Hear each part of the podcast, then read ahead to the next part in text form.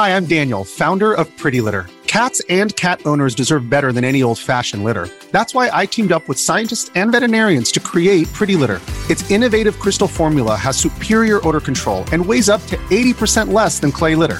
Pretty Litter even monitors health by changing colors to help detect early signs of potential illness. It's the world's smartest kitty litter. Go to prettylitter.com and use code SPOTIFY for 20% off your first order and a free cat toy. Terms and conditions apply. See site for details. You know, you've heard this before. This is nothing new, what we're going to be talking about here, really. But now we're getting even more information about it. You know um, that they have long said um, exercise is really, really good, not just for your physical health, but also for your mental health can do some great things for you. Um, well, there's a project that was recently launched um, by Eli Puterman, who is an assistant professor at the School of Kinesiology at the University of British Columbia in Vancouver. Um, and he's joining us now to tell us all about it. Uh, Eli, thanks for your time. Appreciate you joining us today. Hi, how are you, Shay? I'm very well, thank you, sir. Um, so this project that you you launched and started and, and spent some time working your way through, just um, why now? Was it because of the pandemic, essentially, that sort of spurred you into action here? Yeah, so it's actually completed in the first few months of the pandemic, uh, but was published. You know, it takes a while for a study to collect its data, analyze the data, write the paper on it, get it peer reviewed, and get it submitted to a journal and all that stuff. So yeah. it only got published last in September. Uh, a few months ago. Um, but the study was really at the beginning of the pandemic. I, you know, I was working out. I was working out in the gym in my building, and I was thinking the pandemic is kind of fine. Uh, but I was bumping into a lot of people on the seawall who seemed really depressed and yeah. really low, and they were really talking about how they felt uh, that they were suffering because of the isolation during the pandemic. And I thought, why not provide people with free access to an app at home so that they can move their bodies? So I contacted the CEO through LinkedIn of the company Down Dog, and I was like, hey, I, I want to provide Canadians with this for free. How do you feel about that? And they gave me a code, and we launched the study to, and um, that you know that we provided this free access, and it improved people's uh, depressive symptomatology over the first six weeks that they participated in the study. There was a significant decline in depression.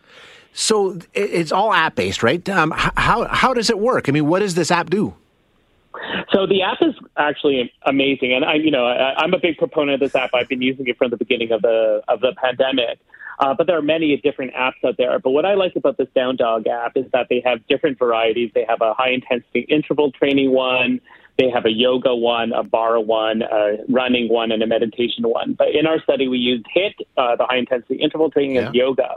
What's really amazing about the app, for in my opinion, um, is that it provides when you decide that you want to do a 30 minute workout or a 20 minute workout, a 10, you, you can like change the timing that you want with this app. And then you can also change do you want to focus more on your arms, your core, your legs? And then you can also say, do you want uh, weights in it or bands in it or a chair in it? You like, there's so much diversification within the app. And then what it does is it has like a database of thousands and thousands of Sign up to The Economist for in depth curated expert analysis of world events and topics ranging from business and culture to science and technology. You'll get the weekly digital edition, online only articles, curated newsletters on politics, the markets, science, culture, and China, and full access to The Economist Podcast Plus. The Economist is independent journalism for independent thinking. Go to economist.com and get your first month free. Hey, it's Ryan Reynolds, and I'm here with Keith, co star of my upcoming film, If, only in theaters, May 17th. Do you want to tell people the big news?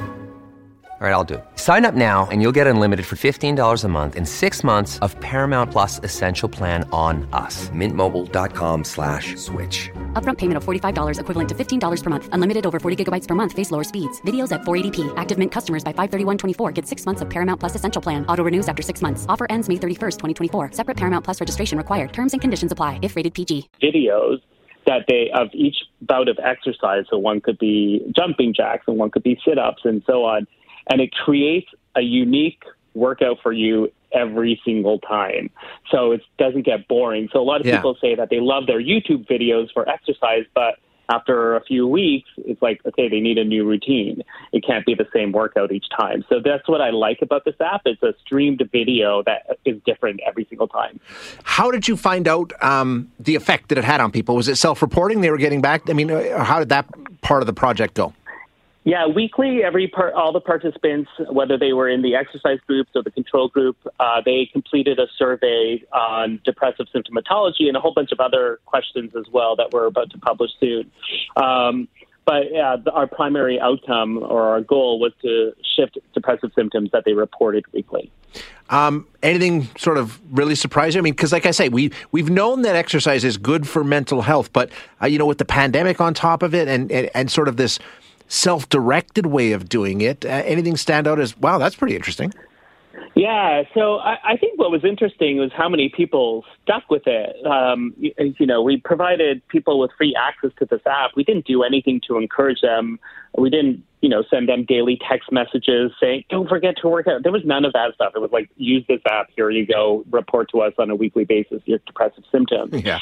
And the fact that I think in the group of the high intensity interval training and the yoga, so we had a group that got both access to those two apps um, though that group, uh, if I'm not mistaken, somewhere in like 70% range did at least three and above workouts. Like it was pretty uh, significant of how many people adhered to it. And then because they adhered to it, that group were the ones who really got impacted the most in terms of reduction in their depressive symptoms.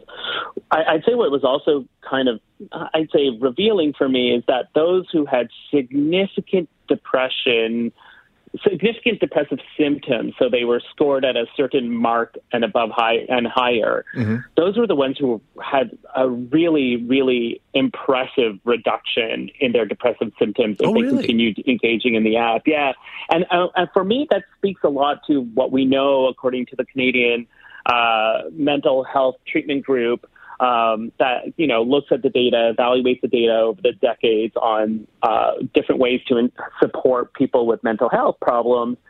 It really supports their argument that for you know significant depressive symptoms or low to moderate uh, depression, diagnosed depression, that exercise is a first line defense. And I think that's what people don't realize is we know it's good for you, but Yeah. it's a first line defense according to the Canadian Mental Health Association. Like that's a pretty That big is.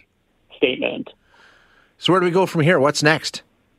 So next, we're actually uh, collaborating with one of our healthcare uh, providers, one of our big institutions here uh, in Vancouver um, and across the Lower Mainland. We're uh, going to be uh, replicating the study, but doing it for a bit longer period of time with healthcare professionals um, and healthcare workers. Um, and we're hoping to see if we can adapt over time with other groups the, the messaging and uh, attempts to kind of um, uh, maintain adherence or even increase adherence in people who have a more difficult time engaging with at home exercise.